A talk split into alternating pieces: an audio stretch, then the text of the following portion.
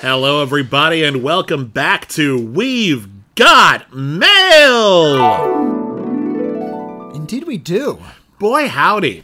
Uh, my name is William Bibiani. I am a critic. Everybody calls me Bibbs. Uh, my name is Whitney Seibold. For the purposes of this particular email, you may call me Rockmeister McCool. You don't have to, but you may. I think you should.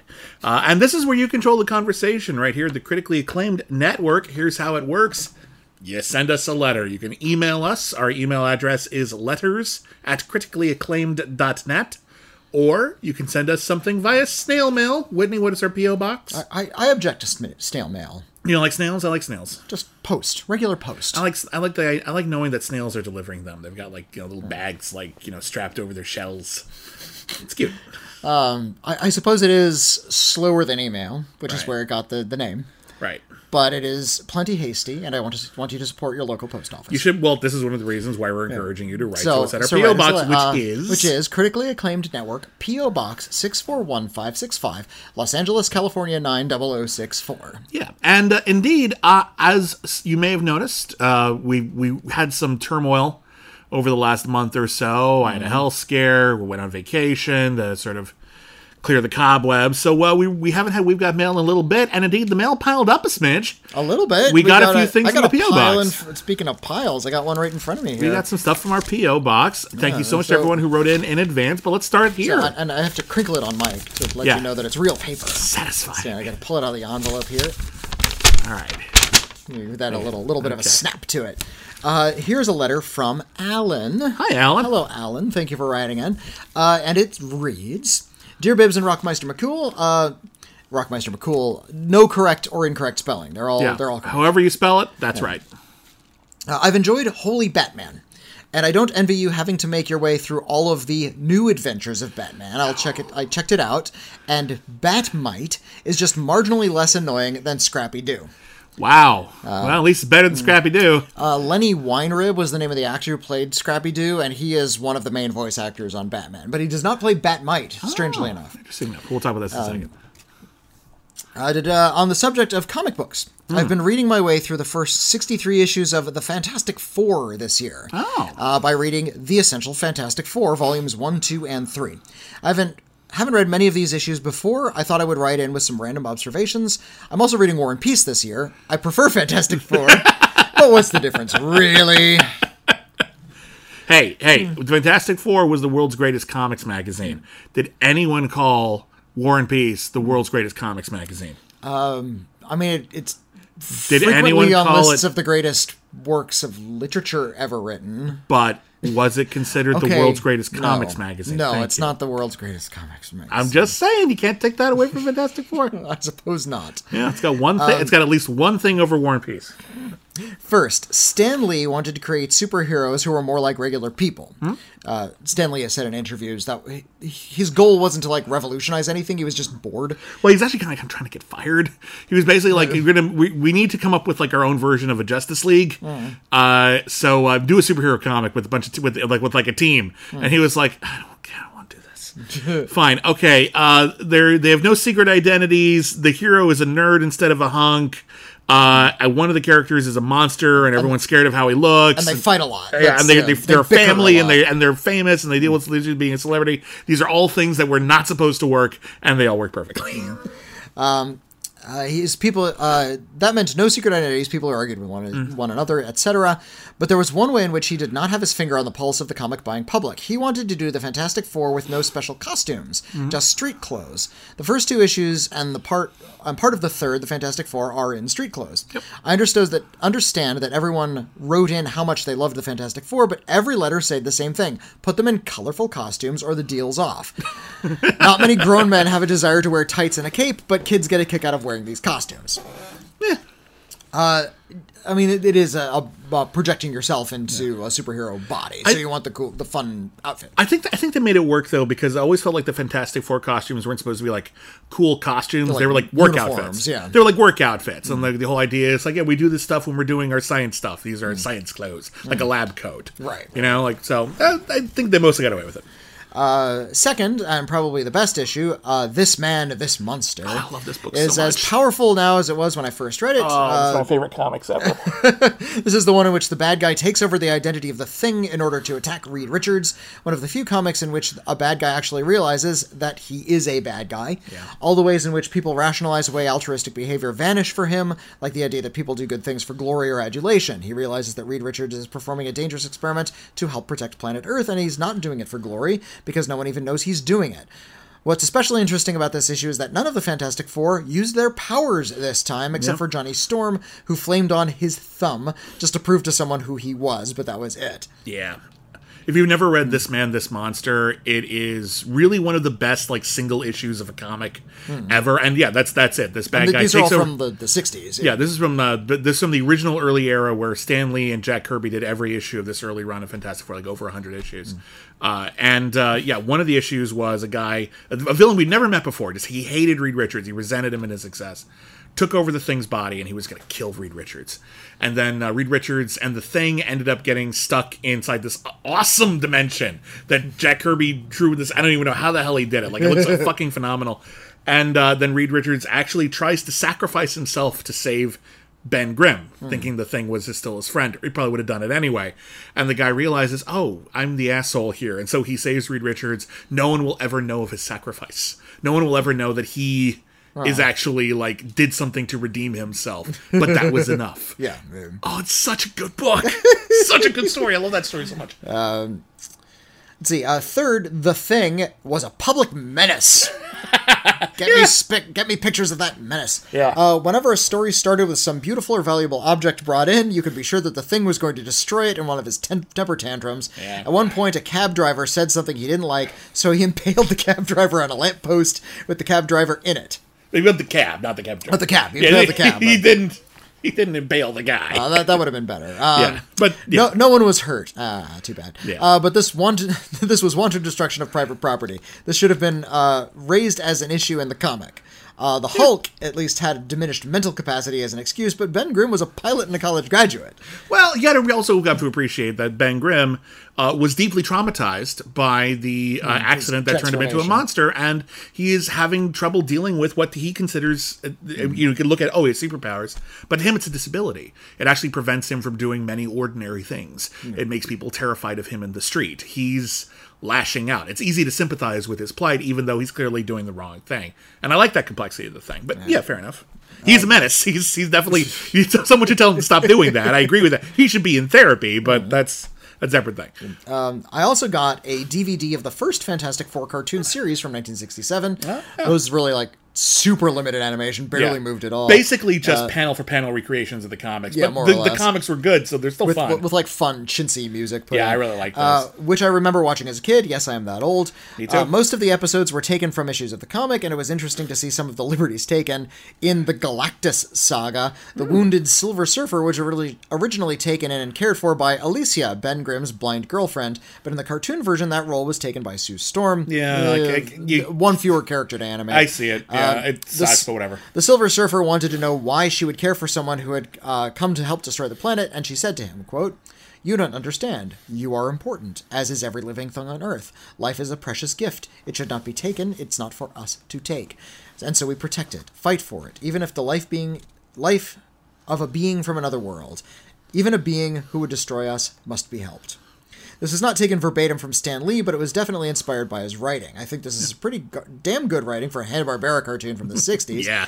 It makes one wonder if it was canceled before an acceptable time period had elapsed, but that's not for me to judge. Uh, this is Alan signing off. I'm not sure how long that series lasted because what happened was they showed they had this Well, series of the- Marvel comics, eh, but it was it, depending on what episode you watch.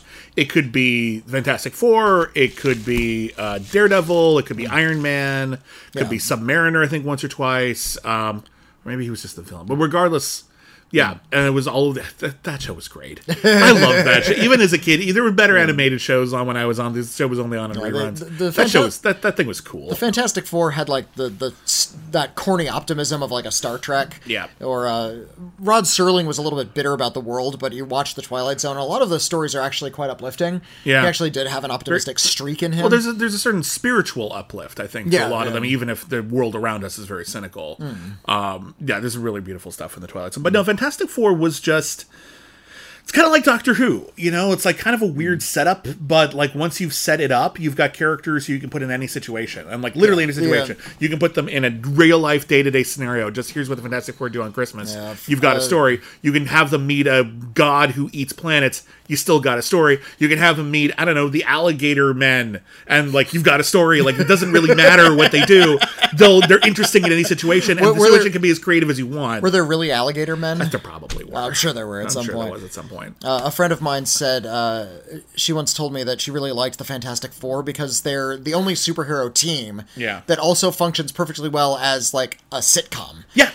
Like you, you could have like a, a three wall set sitcom of a living room and just have the Fantastic Four in it, and Yeah. you would still have stories out of their their interactions. The one exception I would take to that actually is, and this is something I miss from the comics, or like the movies never did this right. Uh, the X Men used to be like that too. There used to be stuff, just issues of the X Men hanging out, and one of the things they would do is they would like play baseball in their backyard and stuff. With the, Yeah. And like Nightcrawler would play all the bases simultaneously, that kind of thing. Mo- in- there were there were more moments like that. There was more in the that regular interaction. second X Men movie, there were a couple scenes like A few, yeah. like early on, and then the plot kicks in, and they don't have any But time for it anymore. Like, I kind of wish there'd just been a little bit more of that. Uh, the New Mutants had a little bit of that, but that movie's kind of a mess. yeah because they don't have anything to fight. But like Well, watching them watch Buffy the Vampire Slayer isn't maybe as interesting as they thought it was. It's, uh, there's uh, one of the characters in that movie has like this really weird assemblage of powers. Yeah. uh, it's it's all really unclear that movie. Yeah. Uh, anyway, we also have yes, not just uh, there's a letter. letter, but also a some big stuff. bubble mailer with Big some package. stuff in it. It's Two books. Uh, it's two books. I, I'm guessing there's one for each of us. Thank Yeah. you. This is called a book by Craig M. Farnham called Pazuzu's Wings, an analysis of Exorcist II the Heretic and other underappreciated films. yes, read the uh, read the letter. Read the letter. This is And uh, open it up, you'll see that it's signed by Craig M. Farnham. Thank you, Craig. But uh, read read this letter. This is actually really exciting. This is from Craig. Uh, Craig M. Uh, Cl- Craig M. Claude Cat Farnham. Claude Cat uh, was the cat tortured by Hubie and Bertie in the old uh, Chuck Jones cartoons. oh yeah. Uh, and uh, this reads Dear Bugs and Daffy.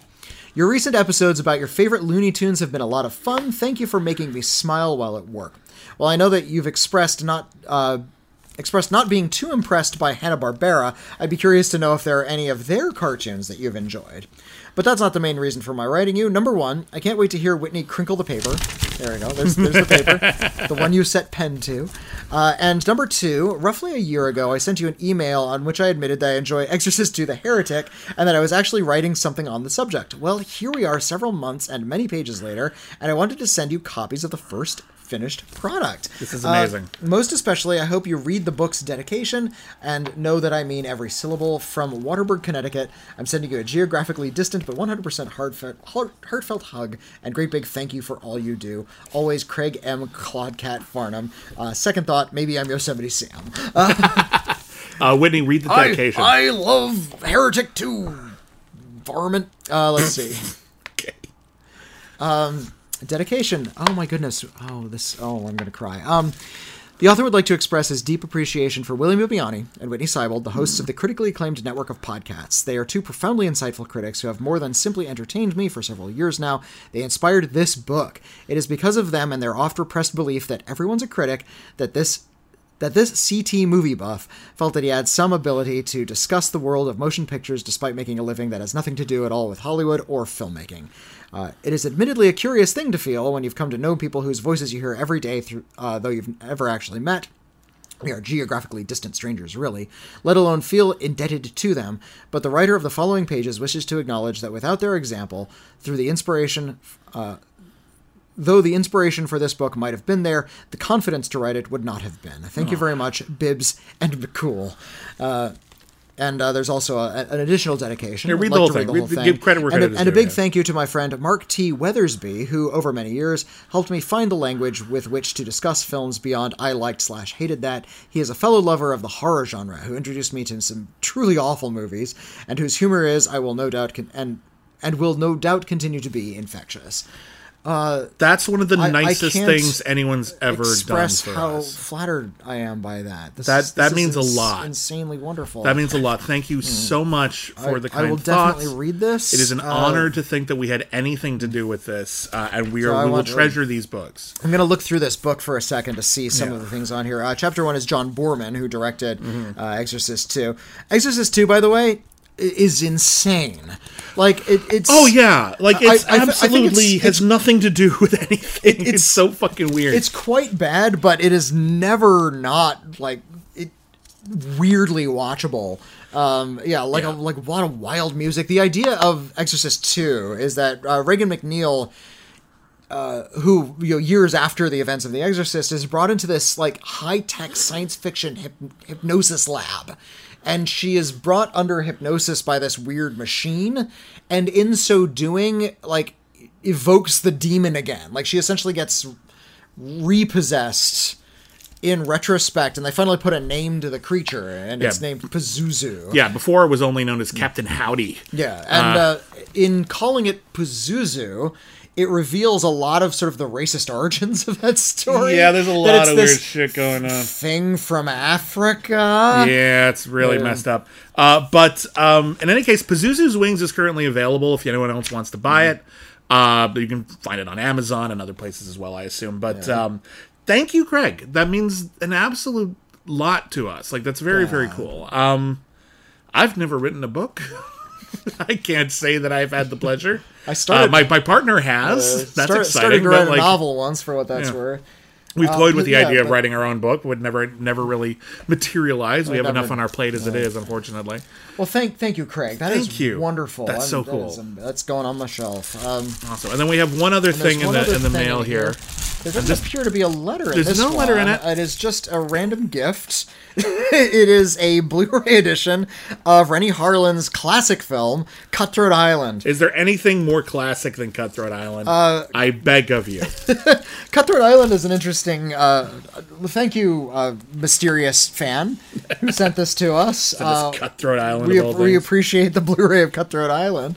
Um, uh, Cutthroat Island is a curious case because this was a giant movie. Uh, Renny Harlin Yeah. uh, put together this thing with uh, Geena Davis. I think she produced it as well. Um, yeah, Matthew Modine is plays sort of like the dashing hero, but she's like uh, the the head pirate. Uh, and uh, Frank Langella is the bad guy. Uh, Maury, Maury Chaykin is in the movie. Yeah. Um, was supposed to, I think it was supposed to be Harrison Ford, and then he dropped out. Hmm. So they replaced him with Matthew Modine, you know, the other Harrison Ford.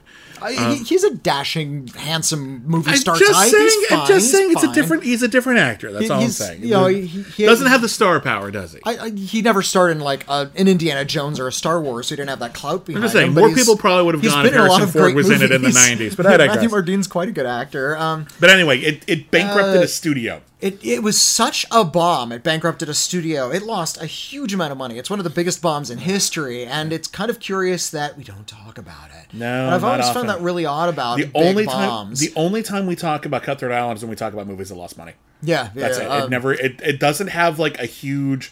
It, there's a lot of movies out there where people are just like, was it really that bad? And then all of a sudden, people are talking about why I don't know. Halloween three is good now. Hmm. It, it's a fun movie. I'm glad it. Maybe we've overshot that a smidge, but boom. Uh, Cutthroat Island doesn't seem to have that.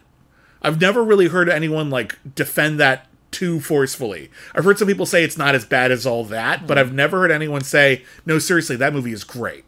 I've never heard anyone say that. Yeah. Um, when a film bombs, the assumption is that it was bad. Yeah. Uh, it turns out a lot of the bigger bombs that I've seen aren't necessarily bad. They're just a little bit dull. Like they don't have a lot Yeah. of personality, and there's not something drawing you back to them. So same thing for something like Waterworld. Yeah. Waterworld is not a terrible movie. No, it's just sort of got a- fine. A, weird, dumb premise, but yeah, it's just kind of It's just kind of okay. kind of flat, and I think that's why it was a bomb. If it was really, really bad, Mm-hmm. there'd be a lot more to talk about. Agreed. Same with uh, we reviewed this on on a, a previous podcast. Mars Needs Moms is one of the biggest bombs of all time. It's Yeah. this, uh, motion capture animated film that Disney put out based on a this really bizarre book by Berkeley Breathed. Yeah, and, and uh, it's not very good. it's not it's not It's got kind of ugly animation, if you ask me. I'm not a big fan of the style, but yeah, uh, it, it's it looks a lot like that movie Monster House. If you ever saw that, in I terms hate of the way Monster House looks. I Well, can I can't case- even look at it. I ugh. Yeah, but both of those movies were ugly. done with motion capture, which was uh, a little bit Yeah. uh, uh, a little bit more novel when those movies were being made. Yeah. And uh, yeah, lost a huge amount of money for Disney. Nobody talks about it. In fact, it wasn't even available on a lot of the streaming services for a while. I think they snuck it on kind of recently Yeah, just, Disney Plus. Well, they're not they're not proud, that's for sure. um, regarding the other question that was in there, which is um, you know we talked about oh, recently best in our Hanna Barbera cartoons. yeah we you know we talked about our favorite Warner Brothers cartoons, and we could probably do the same with Disney if we really sat down with it. Uh, but when it comes down to the best Hanna Barbera cartoons, are there any Hanna Barbera cartoons uh, that we love? Uh, I'm just going to say it. No, Hanna, look, not really. Hanna-Barbera- No. Hanna Barbera is a studio. Yeah. Uh, well, f- first of all, I was not allowed to watch the Flintstones.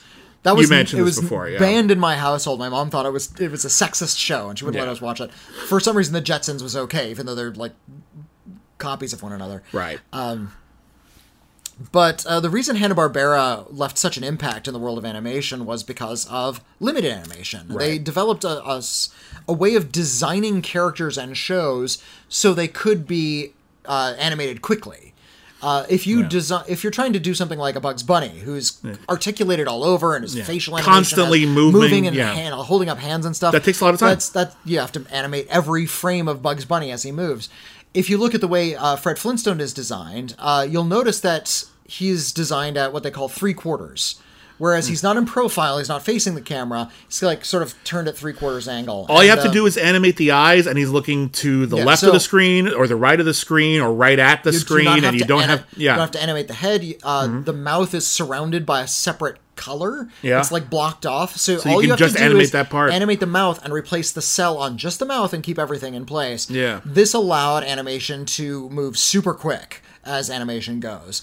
Uh, and that was really revolutionary because it allowed uh, animation to be produced on a TV schedule. Yeah. Uh, they didn't have to do an entire feature film that took years to do. They could just Yeah. do it on a weekly basis. As such, because they could do that, they made their way into the consciousness. They just, through sheer volume of low quality content, Mm-hmm. they were able to fill their coffers. And most of the stuff, especially especially the first few decades. Awful. it's it's just just cavalcade of shit. It's like I was when I was a kid, I watched the Flintstones. It was fine. Oh. I watched the the Jetsons. It was fine. I watched Yogi Bear. It was fine, I guess. I I, do, I- I, never liked Yogi Bear. Um, I like Yogi I Bear. Yogi Bear was on, and I was like, that I was respect okay Yogi. Bear as like a cultural presence, but I don't really enjoy watching it. Yeah, I- I had you some affection. I have some affection for a couple of things, Hmm. uh, and I'm looking at the list right now because I want to make sure I didn't like forget something truly brilliant. And no, no, I did not. But uh, there's a few things that I have affection for, and I will list them all right here. all right. Uh, number one, the earliest one, uh, Hong Kong Phooey. Uh, it is not it's not aged well at all, but um, I just like Scatman Crothers. Yeah. he just had a wonderful voice. Um, Hong Kong food. yeah, oh, yeah. number one super guy. Yeah, there was this Yeah. great uh, CD. Remember when they made those? Uh, of uh, Saturday morning cartoon theme song covers. Oh, this- from like did- alt rock bands They of like did this the nineties. a lot in the '90s. Uh, They also did like Schoolhouse Rock rocks. Yeah, um, uh, that one was good. there was Uh, one, what was it called? I think it was. I think it was just called "I Melt with You." Uh, Yeah. It was like a pop bands doing new wave covers. Uh, and these, and so they just made these, and honestly, they're all really good. There was like this really badass cover of Jonny Quest that somehow like gradually morphed into "Stop the Pigeon" from uh, uh, the the Snidely Whiplash cartoons, and uh, there was a theme song to um, Sigmund of the Sea Monsters, which I turns out I don't like the show, but the theme song was really really good when like Tripping Daisies covers it. beach for all the- Yeah, yeah, the fun album, fun album. Uh, That- but it was it was like suburban standard issue if you're a teenager in the what did Sublime did a cover on that, didn't they? Remember what they did? But did they do Hong Kong Phooey? no, they didn't do Hong Kong food. Hong Kong Phooey was on Let that, me, let me look up the track list on that CD. Yeah. But yeah, Uh, but moving on, a couple other things I do have some affection for uh, from uh, Hanna Barbera, mostly later stuff. Like I feel like their attitude once they started doing less limited animation, they did produce some fun stuff. Uh, here we go. It, was it was put out in 1995. It was called Saturday Morning: colon Cartoons Greatest Hits. Uh-huh. yeah, it was this. Uh, and because uh, of the nature of the record industry in the 90s, they were all long. They had like 20 tracks apiece. But let's see. The track listing was um, the One Banana, Two Banana from the Banana Splits was done by Liz Phair. Nice. Um, Go Speed Racer by Sponge. Nice. Uh, Sugar Sugar by Semisonic. Okay. Uh, Scooby Doo by Matthew Sweet. Josie and the Pussycats by Juliana Hatfield. Uh, the Bugaloos by Collective Soul. wow. Underdog by Butthole Surfers. Nice. I remember uh, Helmet did a cover of Gigantor, which is pretty great. That's pretty badass. uh, the Spider-Man theme song was done by the Ramones yes, and they ended up using that in uh, I think one of the Spider-Man movies. in one of Sam Raimi's movies. I think yeah. that some, somewhere in there they ended up using the the yeah. Uh, Yeah, the Jonny. Quest "Stop That Pigeon" was by the Reverend Horton Heat. Reverend Hort. Yeah, that was a good one. Open up and let your hearts uh, and let your open up your heart and let the Sunshine in, uh, which was uh, From- from the Flintstones. Flintstones. Yeah, Pebbles was done by uh, a lounge, this obscure lounge band called Frente. Um, Epop Ork Ah Ah from the Jetsons was done by the Violent Femmes. Fat Albert was done by Dig. Uh, Face a band I don't know called Face to Face did Popeye.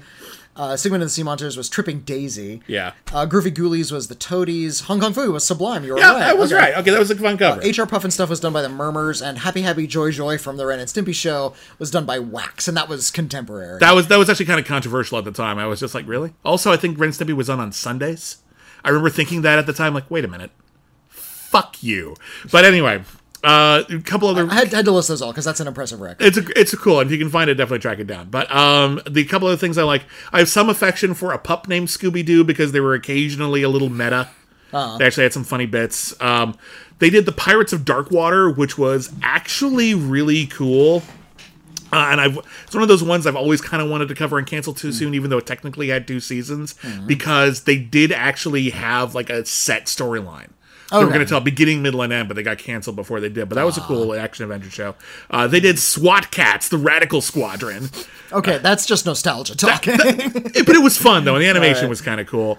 Uh, they did, uh, and then later on they would do Dexter's Laboratory and the Powerpuff Girls, Johnny they- Bravo. when Hanna Barbera got into the Cartoon Network era Yeah. and they started producing new original content from Yeah. this was actually um, uh, I mean the Ren and Stimpy show was hugely hugely influential in that it allowed creator based cartoons to become a thing. Yeah, Uh, and so uh, you'll look at something like Dexter's Laboratory. That's Craig McCracken's, or was that Genndy Tartakovsky? that was Genndy Tartakovsky. Genndy Tartakovsky. Craig um, McCracken did Powerpuff Girls. Powerpuff Girls. I Yeah. got them mixed up. Uh, but these were like Yeah. animators with their own vision. These were their shows. Prior to that, it was all properties. It was all the studio. It was. It wasn't really creator based. Hmm. And after the Ren and Stimpy show, creators got a lot of their work uh, sort of put on the screen, and that's when Hanna Barbera start stepped in. Uh, What were the four? There was Dexter's Lab. There was Powerpuff Girls. There was Johnny Bravo, and then there think was, there was um, oh, Ed, Ed, Ed, Ed, Eddie was That the, the fourth one. Was that at the beginning? I think that was right at the beginning. Okay. Yeah.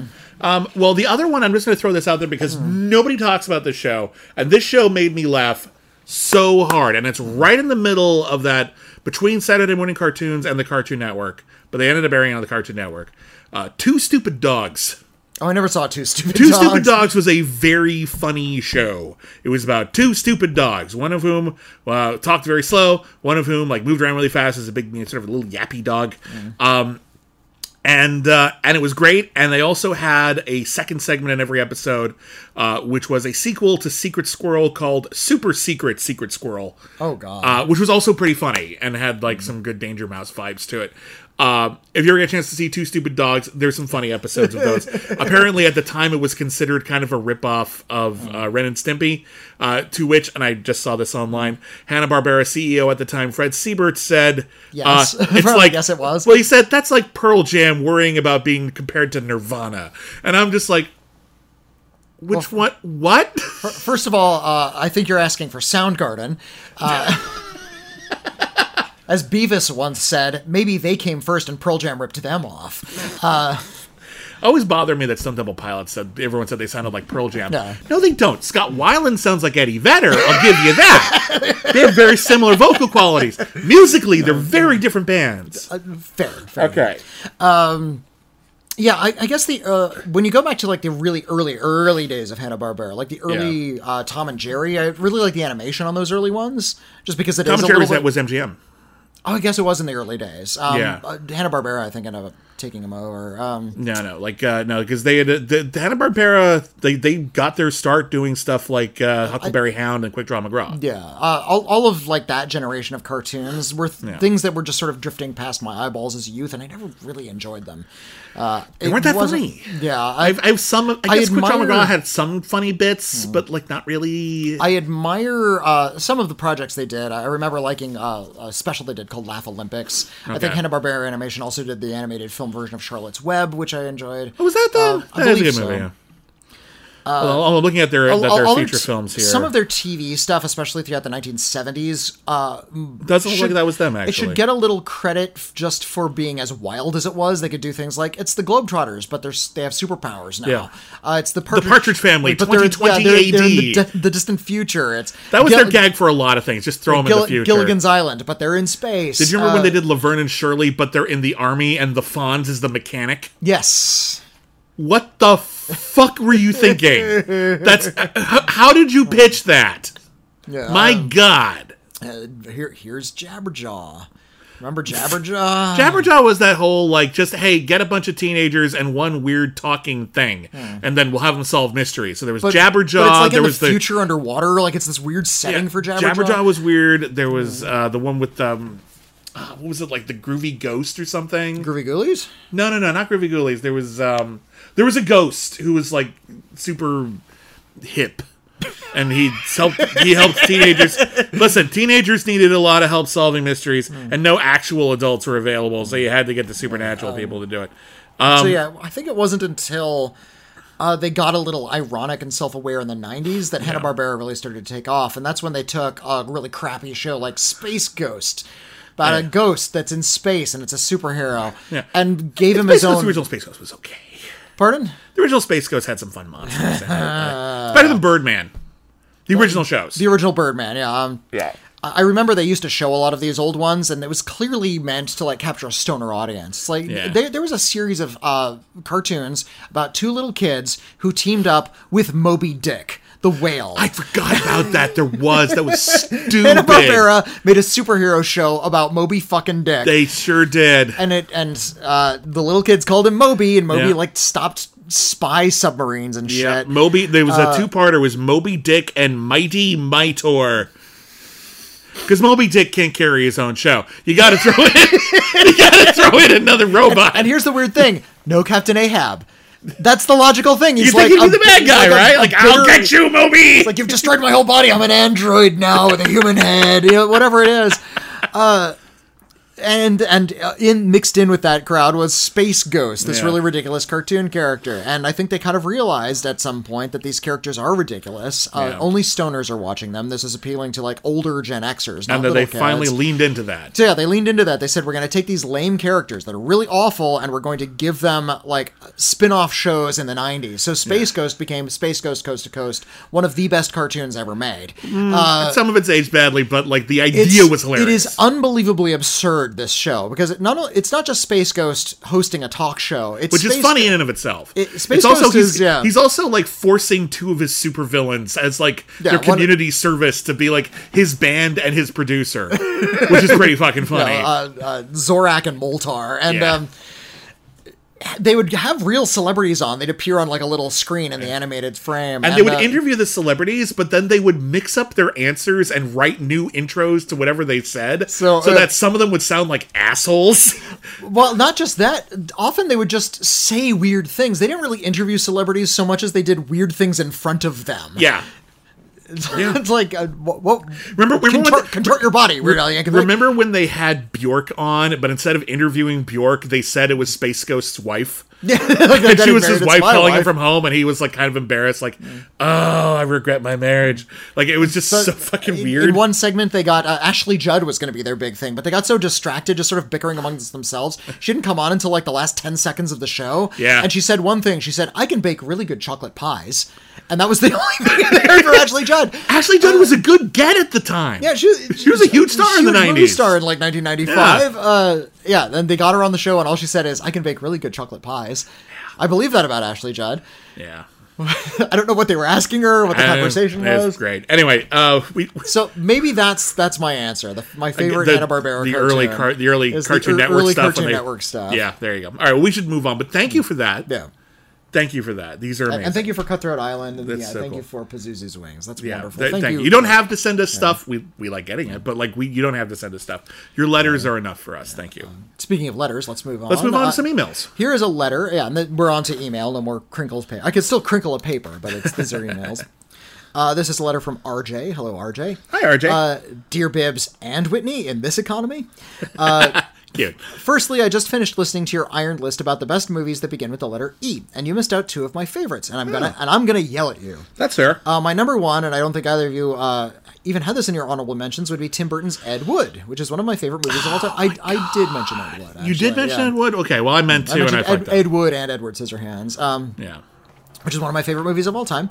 I also would have included Eternal Sunshine of the Spotless Mind, but otherwise it was a great episode and maybe uh, my favorite of all the shows you put out. I feel like I deserve. I feel like Eternal Sunshine deserves a second or, or another watch for me. I haven't seen it in a Hmm. long time. It hasn't really lingered with me. I, I kind of I get it. I appreciate Hmm. it, but it doesn't. It didn't really connect to my soul the way Well, it does I, some uh, people. A lot of people love it as a romance. Uh, Yeah. The idea is a, a couple dates, they start hating each other, they break up, uh, and There's a service that allows you to yeah, erase the memory of a bad relationship so that you can move on. and uh, a lot of it takes place in uh, one of the characters' subconscious as the memories are being erased. So it's all very abstract and surreal. Yeah. and uh, and there's all like other shenanigans besides people are inserting themselves into people's brains on duty Yeah. and like creating memories.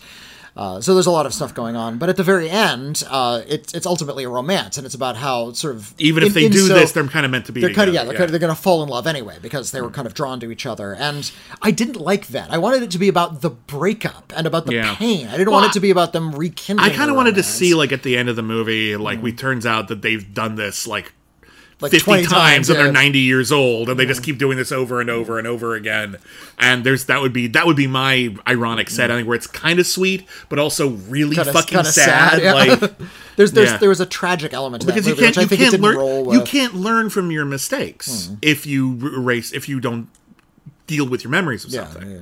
You know and the idea is that uh, you know maybe they're meant to be together maybe it is a mistake But yeah, I- I have- like it's the early parts are great but then it makes them ultimately unhappy Mm-hmm. if you keep focus if you don't remember the parts that make you unhappy you'll just keep doing the same thing so i feel like that is kind of sad that they're going to end up together again i don't know I, I haven't seen it since the early 2000s. I, I need so to it's been a rewatch that movie. I need to rewatch that. That's a fair point. I know a lot of people love it. I need to rewatch that movie. I haven't seen it since shortly after it came out. I've seen it a couple of times. So Uh, anyway, the letter continues. What I wanted to talk about is an extension of a conversation you had in the previous episode of We've Got Mail Hmm. regarding film characters who are terrible people. ah, The actual question was about double standards between men and women, but eventually just came around to this topic. I just wanted to throw in my thoughts on the matter because, as Bibb says, it can be a complex topic and people will draw their own lines in the sand, so I want to chip in with how I see it. Okay. Uh, warning for listeners some spoilers for Licorice Pizza, Uncut Gems, and Red Rocket. Okay. So skip ahead if you need to. Yeah. Uh, for me, the appeal of a really terrible person as a lead character lies in their ability to fail. The two greatest examples I can think of are Red Rocket, which you talked about previously, and Uncut Gems. Now, I'm not Mm-hmm. Yeah. saying that these two leads are bad in the same way, but their individual journeys inspire the same feeling in me. I need to see you fall. Yeah. Uh, Adam Sandler's character in Uncut Gems is a disaster of a person who deserves all the shit he brings his own way, and then the ending is such a chef's kiss. Yeah. I'm not keen on the film overall. Uh, it's a panic attack. It's really difficult to I, watch. I kind of love it though, but I do. I see. I, I, I agree admire- with this whole. I admire for that. but, I uh, agree with this whole point, by the way, because the the character is terrible, but the movie doesn't love him. No, no. The no. movie acknowledged he might be interesting. He's worth watching for a while, but the movie has an And and it attitude nearly that makes it out, that yeah. makes it okay for us to watch him because we don't feel like the movie is on his side. The movie Hmm. might appreciate that he's good at some stuff and respects like some of the things that he does, but the movie is not about how great he is. Yeah, yeah. yeah, and so wanna, want to see how bad he can get in. perfect example. Um, Uh, I'm not keen on the film overall, but it's one of my favorite endings in recent memory. Yeah, I'm great more, ending. I'm Oh more fond of Red Rocket, the, the Sean Baker film, uh, which was actually more satisfying because I got to spend a good chunk of time with Simon Rex's lead character, and I watched him build things up for himself, worming his way back into his ex's life, using his friends for money and rides, and of course, grooming a teenage girl to get back into the porn industry. His shitty attitudes, hypocrisy, and total lack of self awareness are what make him amusing as a character, a word that I, I find preferable to likable in these situations. Amusing.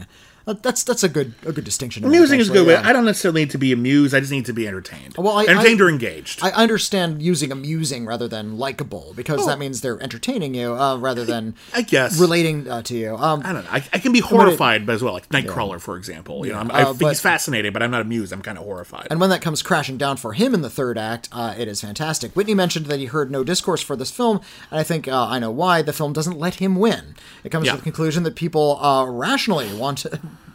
That people rationally want uh, from a 40 year old man attempting to lure a 17 year old girl into the porn industry, which is total failure. Yeah. Uh, I think the discussion surrounding Licorice Pizza is a little more complex because Alana, the film's lead, is not immediately set up to be an irredeemable shithead. Her story is a little more complicated, and while I see that makes people uncomfortable about this film, I honestly don't think the film is particularly romantic. Uh, sometimes we'll talk. We'll, we'll talk. talk. Um, sometimes I think it presents the more romanticized version of the relationship that Cooper Hoffman's character has, but Alana is the lead and going through a quarter life crisis. She's stuck between moving forward and moving backward. She finds herself tempted by the friendship and potential relationship with Gary, but tries to move herself forward from it in an attempt to grow up, hence her dates with older actors and politicians. She's not nefarious like the lead of Red Rocket, she's just struggling to be an adult, and the immaturity and youthfulness of Gary's friendship pulls her in because she's not content enough to move forward.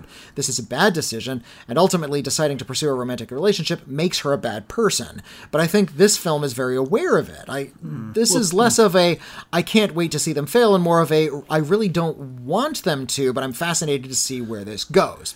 And that doesn't necessarily translate to justification or romanticism. I hmm. just got to watch the character in a complicated part of her life choose the wrong path. And that's that makes me sad, but I appreciate that on a storytelling level. Happy endings are not always the key, uh, and the ending of Licorice Pizza, I think, is melancholic. I The, would. the ending is the part I actually take most issue with in Same. something like Licor- Licorice Pizza because if, and I I'm- even I'm- said this when we reviewed it, and we're going to um, be talking spoilers here because we already set uh, the stage. the uh, if the film had been a much longer picture about how this uh, this woman and this teenage boy had this very strange uh, vocationally driven uh, relationship it was a friendship and she was in this quarter life crisis where she was kind of feeding off of youth kind of looking backwards. Yeah. and it was sort of about how their relationship continued to grow as he became an adult. Mm-hmm. And it took place over many many years and we got to catch up with them when they were like in their 50s and 60s that would have been an interesting story about how they kind of have this hmm. interplay and how he initially had romantic feelings for her and he al- and she always said no you're a teenager that's kind of gross mm-hmm. that would have been a much more interesting story. Potentially. I think it, Licorice Pizza, in ending the way it did, kind of put a button on what genre the whole film was supposed to be. And that is, that this was actually a love story all along. Yeah, it ends very specifically, and again, Mm-hmm. spoilers, with her because her journey throughout a lot of it is, is complicated. But when it comes to relationships, with the people that we see her attempt to engage with romantically Mm-hmm. are older men who it turns out are either self-obsessed or uh, focused on work, or they're not great partners. They don't actually have anything invested in her. The only person who has something invested in her specifically is Cooper Hoffman's character. And you, throughout all of the business that they've been through, he's the only one who has been completely interested in her specifically. It's an immature, obsessive love, but it's the only person that she knows in her life who is actually like committed to her in any way. And so when she finally says, "Okay, fine," I'll be together, and he says we're getting married, and then the very last shot of the movie is him cheerfully pulling her by the arm while she runs past the screen saying, I love you. Yeah. And then credits. And credits with like kind of like cheerful music. Like it's not like it's a melon it's not like it's sad music saying, uh oh. That suggests that at the end, this the Cooper Hoffman's fantasy that they were meant to be together was indeed positive. Uh, you can look at it melancholically, and I would say that this is not a happy ending. But I don't think the movie is presenting it as such, which suggests to me that there is a disconnect between me and the film, and that's something I'm criticizing the movie for because I think the movie is suggesting that this romance is ultimately, you know, worthwhile. And I don't buy it. The actual text of the film doesn't support it very well. Cooper Hoffman's character is still uh, outrageously immature. Yeah. and Like, he's it weirdly ends when- possessive, and it's ends when he's still a teen, and yeah. they, they haven't. we don't get really- that yeah. context of like how Yeah. this is going to work out for them later. Anyway, there, there's more to this. But anyway, so like yeah. that's that's one that's why I don't particularly care for that one. But anyway, Anyway, uh, this conversation can get exhausting Yeah. because a lot of people always boil it down to depiction is endorsement or True. art isn't supposed to be pure. Uh, when the fact is, it's a lot more nuanced than that, Yep. and whether uh, whatever rationale you apply to any film does not apply to every film. Exactly. There is no one size fits all response for this topic, especially uh, when you consider the kinds of experiences and worldviews some people have in their approach to cinema. For instance, I and a lot of other people would agree that the central relationship in Fifty Shades of Grey is pretty toxic and abusive. Agreed. But presented as desirable and romantic. However, there is a critic I follow who gave it a five gave five star reviews to all three films, and having been in an abusive relationship himself, felt that the film's depiction of abusive relationships was sensitive and accurate and done really well overall. To my mind, that's absolutely crazy, but his experience his experiences aren't mine, Yeah. so I'll never have that particular lens to see it. That's not necessarily comparable to the films I talked about before this, but a broader point uh, on the discussion. Anyway, I wanted to throw uh, that one into the conversation and see what you guys think. Hope you're all doing well. Sincerely yours, RJ. Uh, that's an interesting point, and sometimes the perspective that we have on particular works of art is deeply personal. Hmm. Uh, I know that there are films that deal with very serious topics like uh, abuse or sexual assault, uh, and that some people find incredibly distasteful, are sometimes to people who have experienced those things uh, viewed through a different lens. Yeah. And uh, sometimes they're worse than people thought or better. Uh, and those are all valid. This is the reason why, one of the reasons why we say everyone's a critic is we need everyone's perspective to get a full picture of things. Just because Whitney and I may feel a certain way about something and present our opinions with some confidence doesn't mean we're right. This is just how we feel. This is our perspective, and we try to support that as best we can so that you can understand where we're coming from. We also understand where you're coming from, and that we may not move over to your side. Sometimes we do. No, Sometimes yeah, you make an excellent point, and we're like, "Oh yeah. shit, that's a great point. Thank you." Um, but um, yeah, some, sometimes it just doesn't work out. But in any case, it's all very complicated, and when you're dealing with deeply personal issues, moral issues, um, some people are going to respond Yeah, they, uh, unfavorably to movies that they don't feel are being very responsible. I uh, react this way myself. I try to make it clear when I'm doing that. I'm not saying necessarily the movie is incompetent. I just feel like it's gross in some way, and I don't. I, I, I don't react to it well. So, but there you go. There, there was a film that me uh, off, there was a film that came out uh, like I think it was two years ago um, that I, I ended up giving a pretty positive review to and have gotten a lot of grief for. What's that? Uh, and it was on Netflix. It was called Cuties. Oh, Uh, there was remember and there was a bit of a controversy around this film Cuties uh, because of uh, its advertising. Yeah. Uh, the film is about uh, young girls. It's about 11 year old girls um, who are growing up in uh, pretty dire uh, circumstances. And it's based on the filmmaker's sort of own experiences as a young girl. Yeah. And how uh, there was a little bit of freedom that they could find in this world that was kind of driving them to uh, dance co- uh, this dance competition where they were clearly being uh, exploited. They were being sexualized Yeah. by the people who were holding these competitions, and they were just sort of rolling with it and like s- sort of finding it really empowering without kind of knowing themselves uh, what sort of unsavory ends it was fulfilling. Uh, a lot of people, sight unseen, thought that this film was advocating uh, the the behavior in the movie, The exploitation. the, the exploitation. They thought it was an exploitation movie that was just deliberately sexualizing young girls. That's what the movie's about. It's clearly not advocating for that. In fact, I think it's very sensitive and open. And I think a big issue that a lot of people uh, failed to acknowledge was that it was biographical. That this is actually a really important topic for the filmmaker. Uh, let me look up the the, the director's name because um, it, it, it was based on her experiences Yeah. because I gave that a good review, I got a lot of grief for people who thought I was advocating the, the exploitation of children because they thought it was an exploitation exploitative movie. It's not.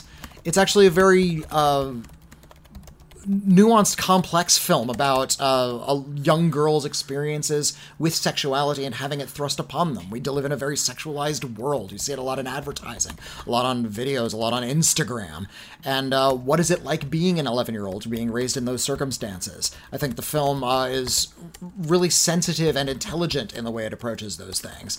Um, is it about negative things? No, it's not. Uh, um, My Maïmouna Doucouré is the name of the director. Uh, it's a it's a French film. yeah.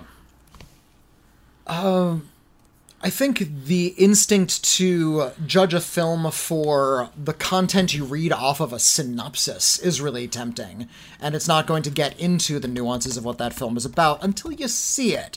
So uh, I think a lot of what people are reacting to are actually um, first impressions rather than the film that they've seen. Yeah, All right. fair enough. Um, it's complicated. It, it's it's yeah it's it, well it's a bit of an issue and art conversations about art especially the arts created about controversial things or bad things in the world uh, can cause a little bit of controversy especially if uh, it you know it's, it's sensitive to you or it you know, covers a topic that you don't you know covering an experience you haven't had Yeah. All right, we should move on. I think we have time for one or two right, more. Um, here's a letter from Thomas. Hello, Thomas. Thomas. Um, good evening, name redacted and name redacted. I didn't want to assume. uh, I got a new job. Mm, Congratulations. Congrats. Uh, and was sent for training for three weeks out of state. It's my second night here in my extended stay hotel, and after thinking of what to do, I decided to turn on the TV. I haven't had cable in six years. Oh, let me guess. You landed on Chopped or Law and Order? I'll just, I have a story about this in a minute. anyway, um, I flipped through the channels and I landed on Gone in 60 Seconds, uh, the remake. And my heart skipped. Uh, my heart skipped a Cage beat, and I watched the whole thing. Nicolas Cage. Uh, my question to you, uh, to you dudes, are when was the last time you channel surfed? And what three movies that you see during a surf would you have to stay on? The caveat to these questions is uh, you would have to be uh, the caveat to these questions is what uh, what channel would you be watching during the show? Uh, I hope this makes the show. I have 19 days left here, and I am lonely. well, I think we've uh, we're in that window. Uh, signed Thomas. Uh, channel surfing isn't really a thing anymore because TV's on demand. Mm-hmm. and indeed, and indeed, when you uh, e- even if like you do have cable and you want to see what oh what else is playing, I'm not. I'm the thing I was watching is over. Is there anything else on right now? I just feel like putting on something. You have guide buttons, and they'll tell you what's on every channel, and you can just press a button, and you'll go to right to that. So you're not necessarily just going to go randomly to every station. You can, but it's not necessarily the way that people consume that media now. uh, it used to be you actually had to physically go to every channel to see what was on that channel. I uh, it, it's been uh, a little bit frustrating to my seven year old son explaining to him that TV was just constantly running, whether it was on or off. There were like eight channels, and they were constantly putting out um, shows, and you could turn it on and see what was going on at that moment. And if you turned it off, you missed it. My son, who's only been raised on on demand television, couldn't quite fathom that. But yeah, that's the way uh, TV was. That's the way cable was. You were just sort of flipped through channels to see what was on. If you didn't have a TV guide, you didn't know what was on. You just kind of chanced on it. Sometimes you'd discover something. Often you wouldn't. Uh, and this was the uh, experience for someone like me who didn't have cable TV. Yeah. Going to a hotel. If I ever had to stay at a hotel, they did have cable TV, and they had much more exciting shows. Yeah. And that's how I discovered stuff like Tales from the Dark Side and all those horror shows you know, in, the, in the late 80s and early 90s Yeah. Now we go into a uh, my wife and I go into a hotel room. We take bets as to see how many flips it takes before we land on either Chopped or Law and Order. Nice. Uh, it's never more than three. especially Law and Order. I find. Um, we actually, um, my partner and I, we went on our first proper vacation uh, in over a decade this last week, and uh, we did stay in a hotel, and they did have cable, and yeah, it's the end of a. You go, you do a couple of things in the area at the time. You have a few adventures, and at the end, you just kind of want to unwind, and for me. The things that we always end up on, uh, uh, well, the, th- the one thing we tend to end up on all the time is Golden Girls reruns all right. that's often that's almost always on at some point so those are always pretty reliable um, but the other things that we ended up on uh, this time around were turns out there was an entire station dedicated to baywatch like nothing but baywatch reruns so i watched some of that uh, there was an entire sta- station dedicated to the original series of Doctor Who before the Christopher Plummer reboot. So we watched some of the first Doctor, the third Christopher Doctor, Plummer was on Doctor Who. not Christopher Plummer. Uh, Christopher Eccleston. Sorry. Thank Oh, okay, okay. The Christopher Eccleston. he Russell could- T he could have been. I don't know. No, no, no, no. He Christopher Eccleston was the first Doctor Who after they brought it back after the initial cancellation, and then there was that one TV movie with Paul McGann. Um, but they had like the episodes of the first Doctor, the third Doctor, the fourth Doctor, and they suggested that they had all of them, but those are the only ones we saw. Um, so those are really really fun, uh, and also Svengoolie Oh, you saw Sven Gulli. Svengoolie's still on TV. Oh, that's Svengoolie's on Me TV, and uh, we actually just mentioned it in, an, I think, in another podcast. But um, they were showing uh, uh, Frankenstein meets the Wolfman. Oh, that's fun. So we watched Frankenstein meets Wolfman. It's hosted by the great Svengoolie, who is one of the uh, great local TV horror hosts who has like some real What national a- traction now, and he's on basic cable. So check him out. It's fun. This is another. Yeah, my wife and I were staying in a hotel, uh, and Yeah. We, we were in Solvang, California. Yeah. Which is a, a little Danish themed tourist town. I've always wanted to go there for Christmas. They have like they do really go all out for Christmas, and. I- I uh, we haven't were gonna go been there in 2020, and then shit happened. Obviously, Uh, so yeah. There's a store in Solvang, California called Julhaus, uh, which is just Christmas 24 7. Yeah. Uh, 3, 365. It, it's Yeah. just all, always you get if you need a Christmas ornament in July, you can go there. Uh, but we were staying in a hotel in Solvang, and we were flipping through the, the cable stations, and for some reason we got uh, some rogue signal that wasn't even on like the the channel Oh. guide. That was local TV from Brooklyn. What? Clear, clear across the country. It was from Brooklyn. It was just like some local Brooklyn guys showing some old cheesy movies. We knew it was Brooklyn because we were looking up like the local businesses it was advertising, and it was all these like really lo-fi commercials. Uh, and they were showing, uh, stopping occasionally and talking about it, but showing the film Village of the Giants, the I. Gordon movie. We stopped and we watched Village of the Giants. such a that was a pretty sublime experience. That's a bad movie. Oh my Oh, it's it's wonderfully bad. Yeah. Uh, Village of the Giants is about uh, teenage teenage juvenile delinquents who swallow a young Ron Howard's growth hormone and become fifty foot giants and take over this little town.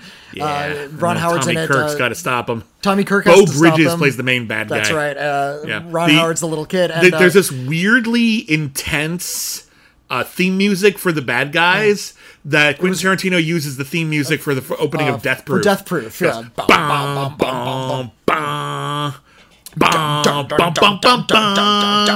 yeah, yeah, that's yeah. that was from Village of the Giants. Oh my god! And uh, and Toni Basil's in it as well. Um, so yeah, that was a pretty special experience. That we definitely had to stop for that.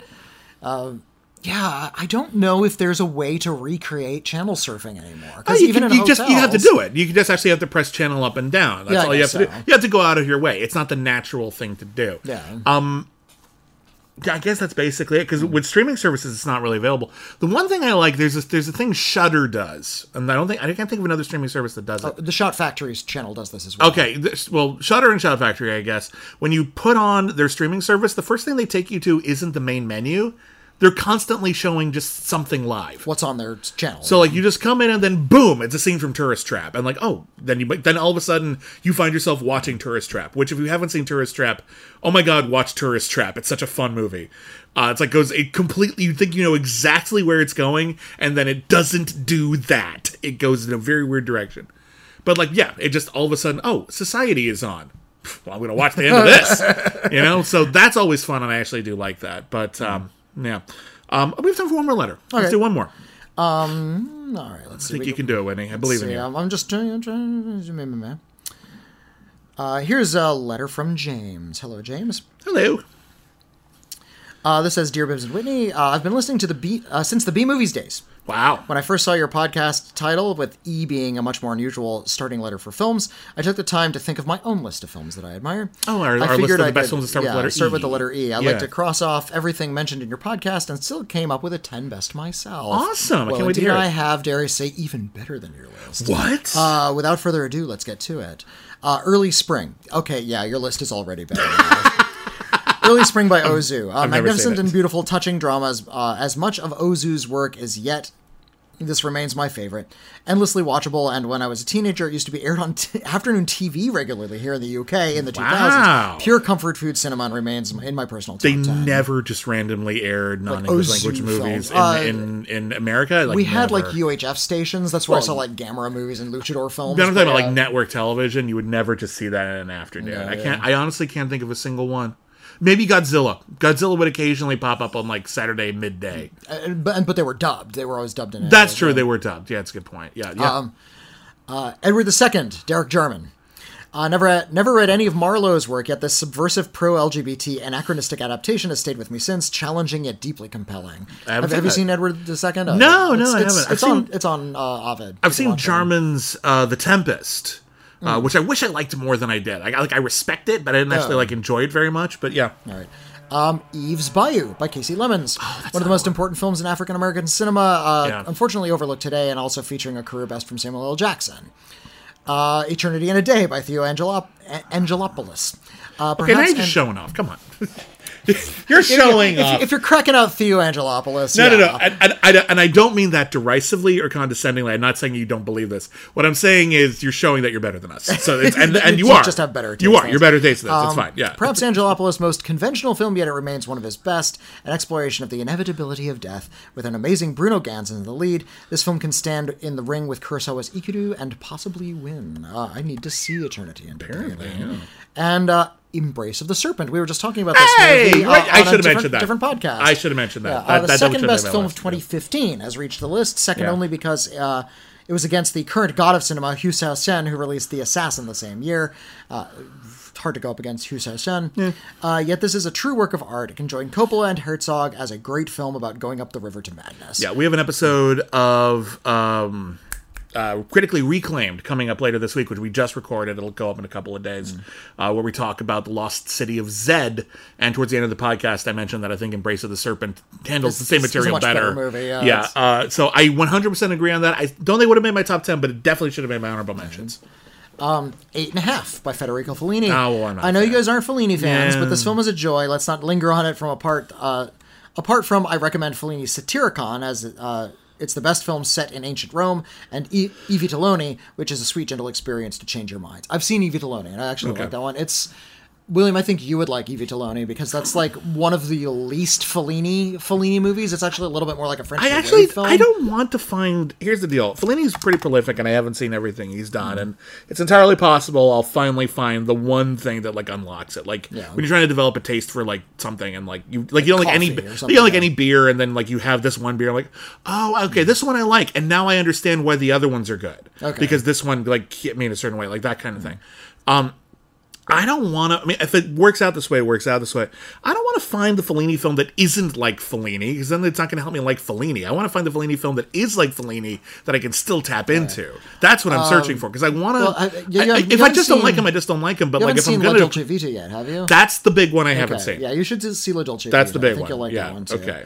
Um, Next up on the list is Eureka by Nicolas Roeg, a lesser-known Roeg picture, but one of his best, a true crime story with Gene Hackman and all an all-star, all-star cast. The opening scene of a prospector Hackman hitting it big is clearly an influence for PTA's There Will Be Blood, but this film and that scene are superior. All right. Uh, Earth, 1930, by a filmmaker named Dovzhenko. I don't know this movie. I don't know this one.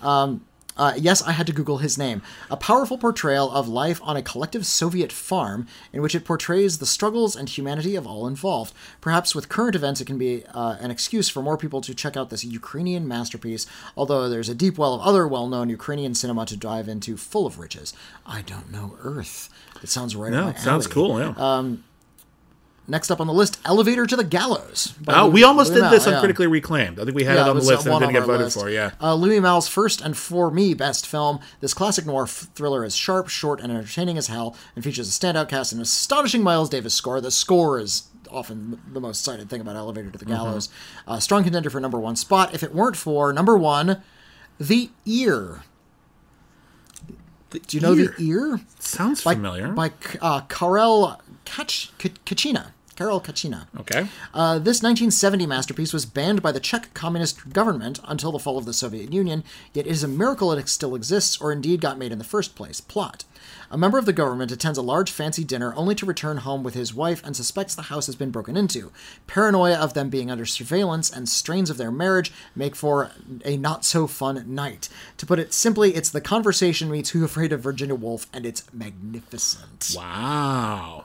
That sounds cool. Look that film up because I want to know what, like where I can watch it. Uh, hold on. It's it's the ear. Did it, just what was the year again? Did the year year on there? Just the year, 1970. 1970. Okay. 19... Uh, honorable mentions: uh, Exorcist II The Heretic. Hey, there's a little little bringing it Yeah. back around here to Craig's book here, Craig Farnham's book.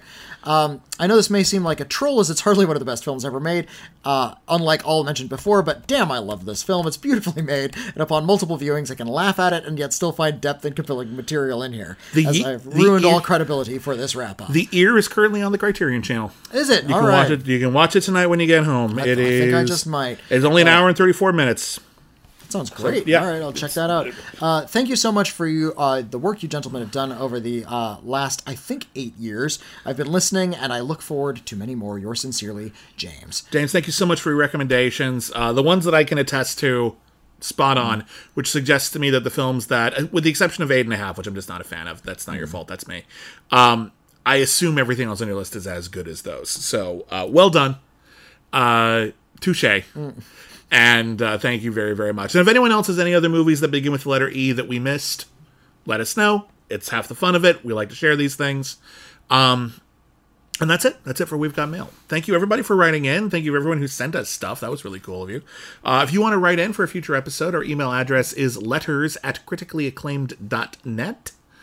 And uh, Whitney, what is our P.O. box? If anyone wants to send us stuff or would just like to send us a letter or postcard or whatever. We're, we're not requesting stuff. No, it's you just do not a letter. send us but, uh, it's nice that people it's do, but generous and sweet, and we don't have to really it. appreciate it.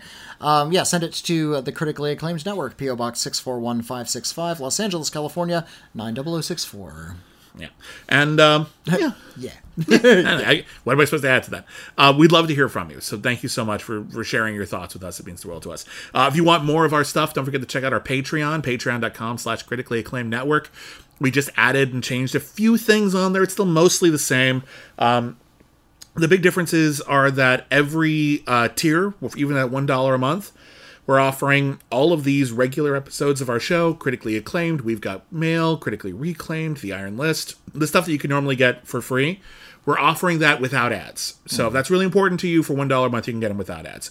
Or for any of our other tiers, you also get a bunch of other stuff as well, depending on what tier you're at. We've got shows dedicated to every single film, ever nominated for Best Picture, every single episode of Star Trek. We do commentary tracks. And at our top tier, we have a new perk where we're doing uh, trivia nights. You can test your mettle against me and or Whitney, depending on whose schedule is uh, most available at the time. So uh, first one of those is coming up in a couple of weeks, uh, just here in May. Look forward to seeing everyone there. Um, it's going to be a blast. So uh, thank you everybody once again for joining us. Special thank you to all of our patrons. Uh, if you want to talk to us any other way, of course, we're on Twitter at Critic Acclaim. I am myself am at William Bibbiani. I'm at Witney Seibold. We hope you have a wonderful week. Sincerely yours, Bibbs and Whitney.